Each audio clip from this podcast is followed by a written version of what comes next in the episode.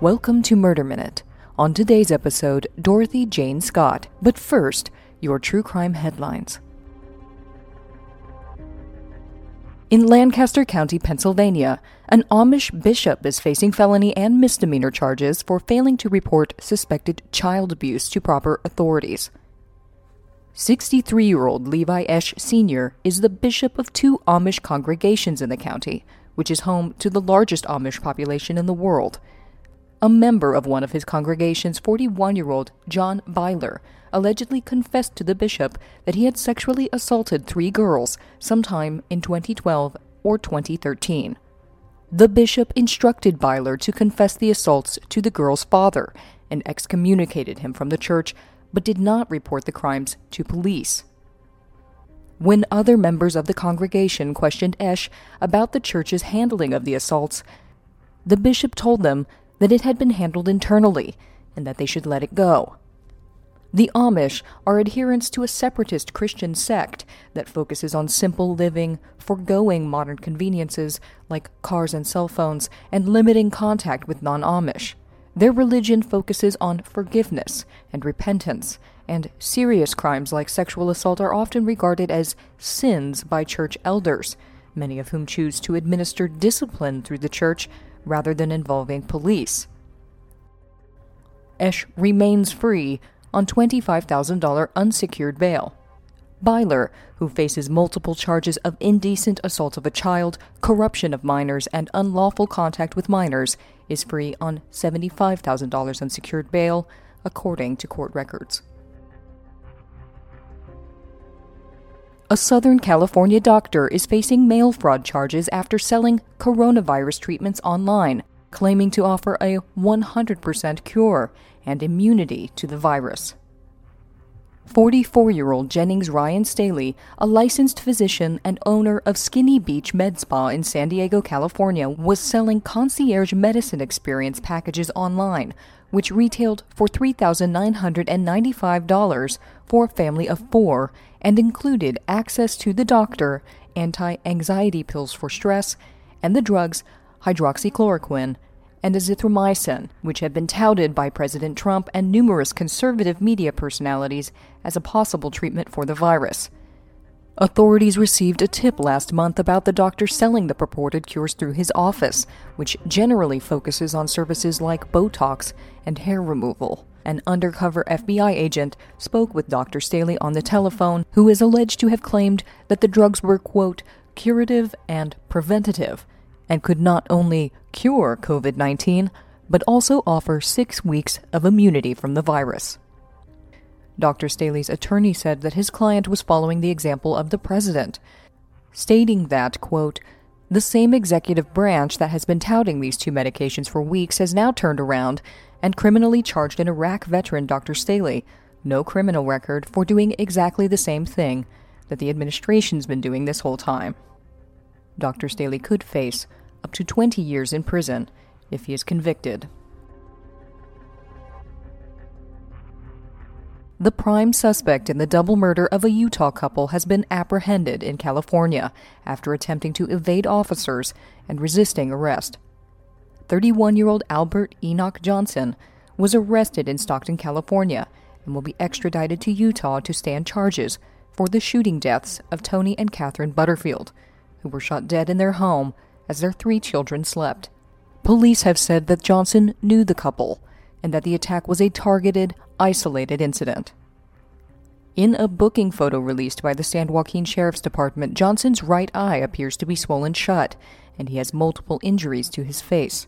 Police said that those injuries were incurred during Johnson's apprehension, as he attempted to evade and resist arrest. Johnson's wife, 29 year old Sina Johnson, was arrested for obstruction of justice and tampering with evidence on Monday. Police have declined to release more information about the crime and the connection between Johnson and the Butterfields at this time, citing the ongoing murder investigation. Those are your true crime headlines. Up next, Dorothy Jane Scott. But first, a quick break. Quarantine can get pretty lonely, so now more than ever, I need my best fiends. Best Fiends is the app that engages my brain with challenging but fun puzzle games and lets me get out of lockdown in my apartment and get into a beautiful world of deserts, frozen hills, and cute animated characters. The game is simple. The good guys are the bugs and the bad guys are the slugs. Complete the puzzles to defeat the slugs as you travel through the world of minutia, collecting keys and unlocking new fiends along the way.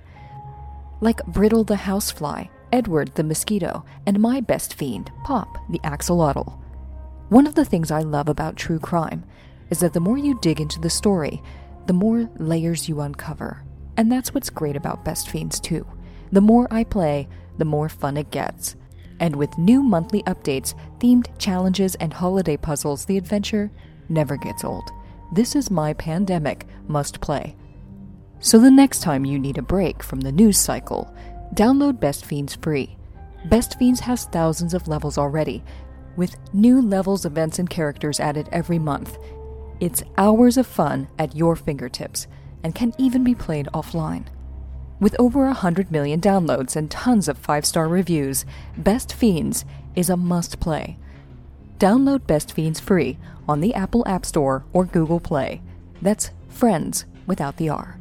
Best Fiends. It can be hard to stick to your health and weight loss goals when you're quarantined during a global pandemic. One of my New Year's resolutions, for example, was to go to the gym more. Noom is the fitness app that knows that there are many reasons to practice self care, especially now, and that every person is different. Noom helped me personalize a new fitness plan to keep me on track now that I'm social distancing from my personal trainer.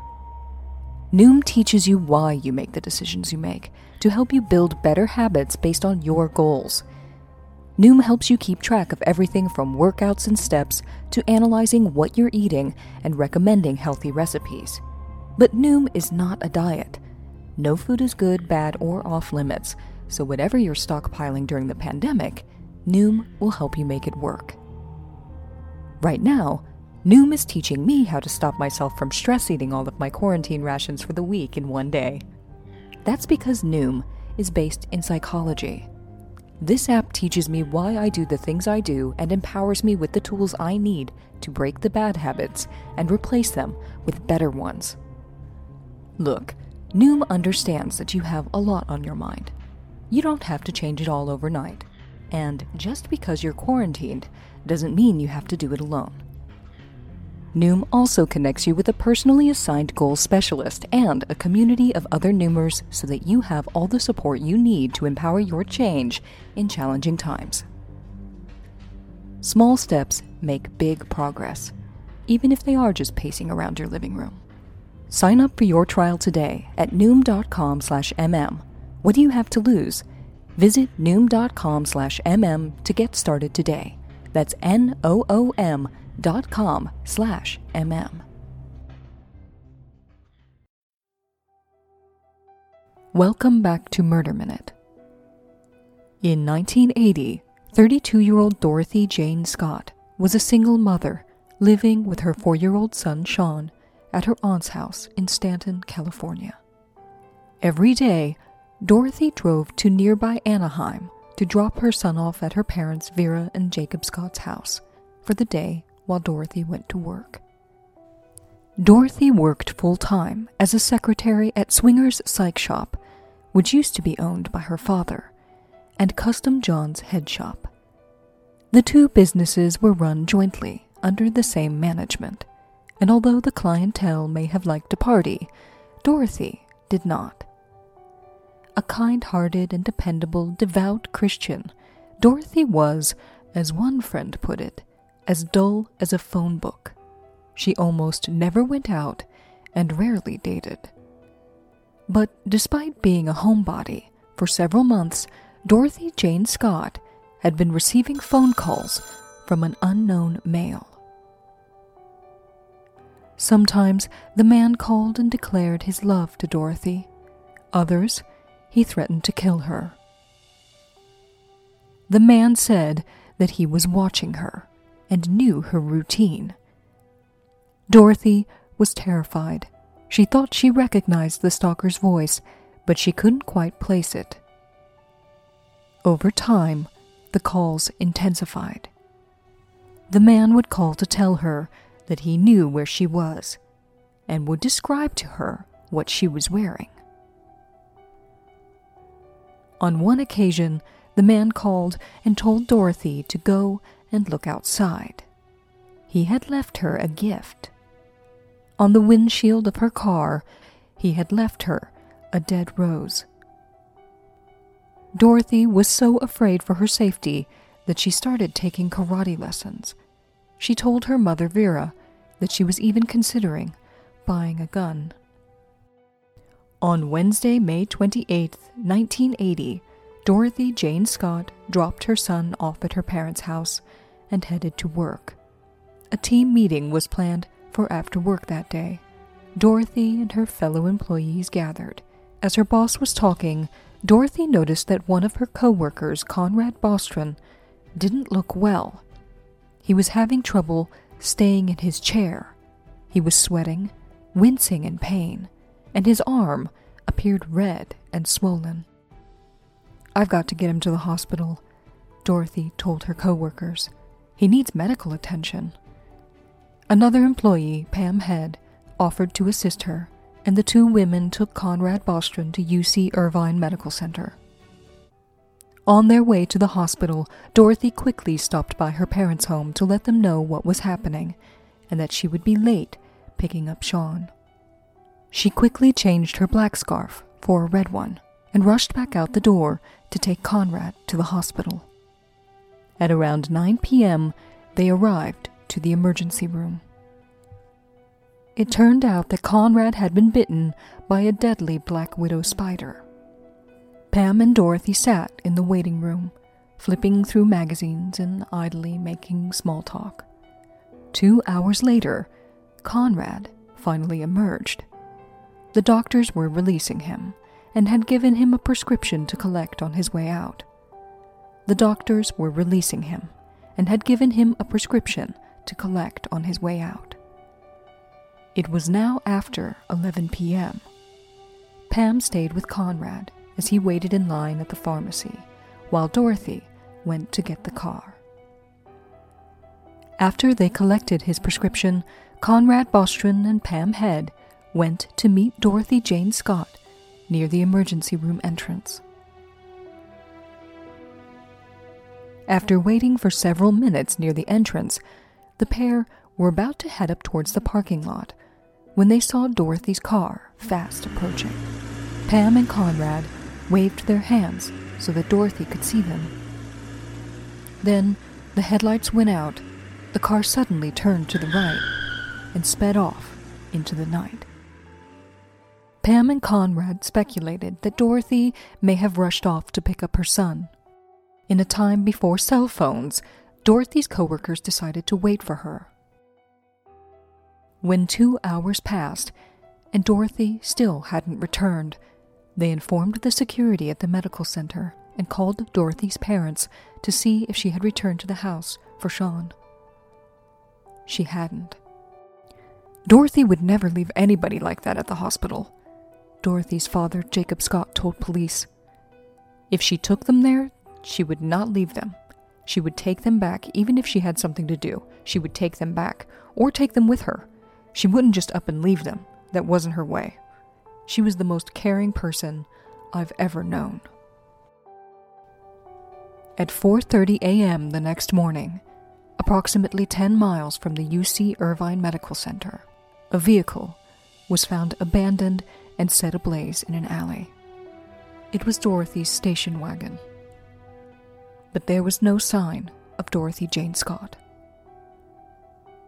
Without physical evidence, detectives first turned to the most likely suspect Dorothy's ex husband, Dennis Terry. Terry had been living in Missouri, but police found evidence that he had recently been in California in the days prior to Dorothy's abduction. But Terry was quickly ruled out when phone records proved that he was back in Missouri when Dorothy was taken. Police questioned all of Dorothy's co workers multiple times but found no new leads. Dorothy appeared to have no enemies, And since she worked in the back, out of public view, they concluded that it was unlikely that her stalker would have been a customer. In desperation, Dorothy's parents even consulted a psychic. Then, on June 4th, a week after Dorothy Jane Scott went missing, Vera and Jacob Scott received a phone call. Are you related to Dorothy Scott? A male voice asked. Yes, Dorothy's mother, Vera, replied. I've got her, he said, and hung up. It would be the first call of many. Almost every Wednesday afternoon, the man would call. Police advised the Scotts not to talk to the press, but it wasn't long before Jacob had had enough. He contacted the Santa Ana Register, and they ran a story. When the story came out on June 12th, Santa Ana Register editor Pat Riley received a call. I killed her, a male voice said. I killed Dorothy Scott. She was my love. I caught her cheating with another man. She denied having someone else. I killed her. The man then recounted details about Dorothy's disappearance that night that hadn't been printed. She was wearing a red scarf, he said, and her coworker had a spider bite. The caller claimed that Dorothy had called him to tell him that she was at the medical center. Pam Head, however, said that this was impossible because Dorothy had only left her side once throughout the evening and that was to use the ladies' room at the hospital right before she went to get the car. And Dorothy's parents and friends had never heard of or seen her with a boyfriend. She was very compassionate. If anybody had a problem, Dorothy would sit down and talk to them, try to help them. Jacob Scott said. Maybe this time she was compassionate with somebody who took the whole thing wrong. Maybe they have a twisted mind and perhaps they felt she loved them. Those things have been known to happen. For over three years, the man called Vera and Jacob Scott. Sometimes he would say that he had killed Dorothy. Other times, he would say that she was alive and that he was holding her captive. We had the line tapped, Vera Scott told the Santa Ana Orange County Register. But he either didn't stay on long enough or called when it wasn't tapped. Just before she disappeared, Vera said, her daughter received a call from the stalker. He said he'd find her alone, and when he did, he would cut her to bits. Vera recalled. He tortured me for three years. The calls continued until April of 1984, when for the first time, it was Jacob who answered the phone. The caller quickly hung up. Some have speculated that perhaps the man hung up because if Jacob had heard his voice, he would have recognized it. On August 6, 1984, a construction worker came across some partially burned bones off Santa Canyon Road in northeast Anaheim. Among the remains were a human skull, a pelvis, an arm, and two thigh bones. Investigators believed that the scorch marks weren't from an attempt to burn the body, but were actually the result of a brush fire in October of 1982 that had destroyed 125 homes in the area, meaning the body had been there for almost two years, maybe more. Dental records confirmed the identity. It was Dorothy Jane Scott. Among the remains were a turquoise ring and a lady's watch. Dorothy's mother, Vera, confirmed that they belonged to her daughter. The watch had been broken and stopped working at exactly 12:30 a.m. on May 29, 1980, not long after Dorothy's vehicle sped out of the hospital parking lot, leaving her coworker stranded and waiting. Dorothy's cause of death could not be determined.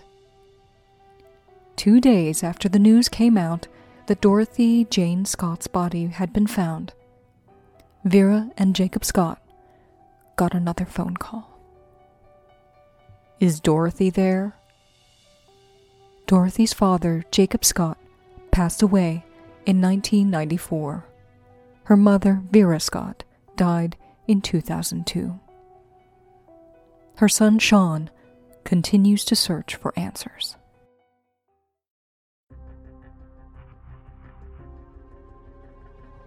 This has been Murder Minute. For true crime anytime, download the Murder Minute app or follow us on Instagram at Murder Minute.